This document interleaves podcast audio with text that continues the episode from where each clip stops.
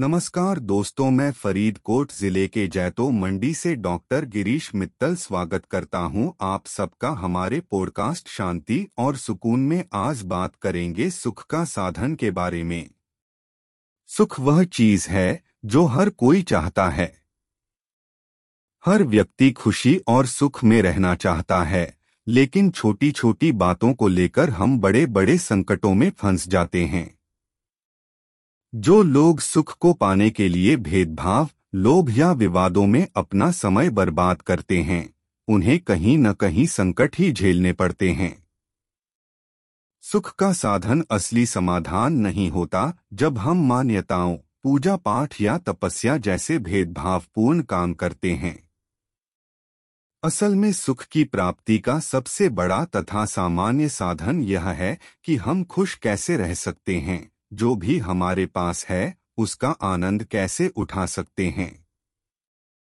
हम प्रतिदिन अपने आसपास के चीज़ों को छोटा कर देते हैं, और ईश्वर के दिए हुए आसमान, पृथ्वी पेड़ पौधे इंसान आदि जैसी अनुपम चीज़ों को नहीं देखते। सुख की प्राप्ति के लिए एक गंभीर संयम रखने की आवश्यकता है। इसके बजाय हमें ईश्वर की दी हुई सभी सुखदायक चीज़ों का आनंद लेना चाहिए। सुख का साधन ये नहीं कि कोई कुछ प्राप्त करने के लिए पड़ोसी दोस्त रिश्तेदार या संबंधित हो जाएँ, बल्कि सही रास्ता हमेशा आत्म शांति और दयालुता का होता है। हमें उसको खोजना चाहिए जो हमें आशा उत्साह सहानुभूति और सभी दिशाओं में आनंद देता है। सुख का साधन हमें कि वह जो हमें खुश करता है, पृथ्वी, समुद्र पेड़ पौधे आदि है।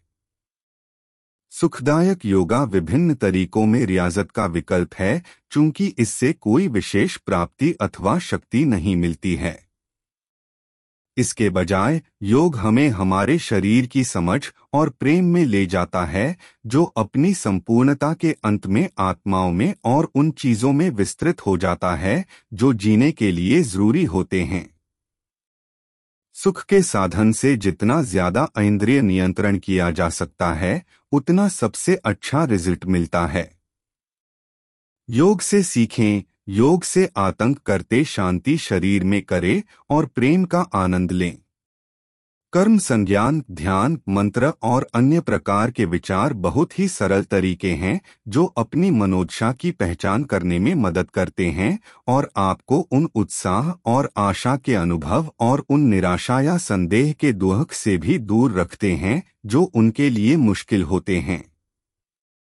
उम्मीद है कि आज आपको हमारा पॉडकास्ट पसंद आया होगा और आप सुख का साधन के बारे में कुछ नया सीखेंगे।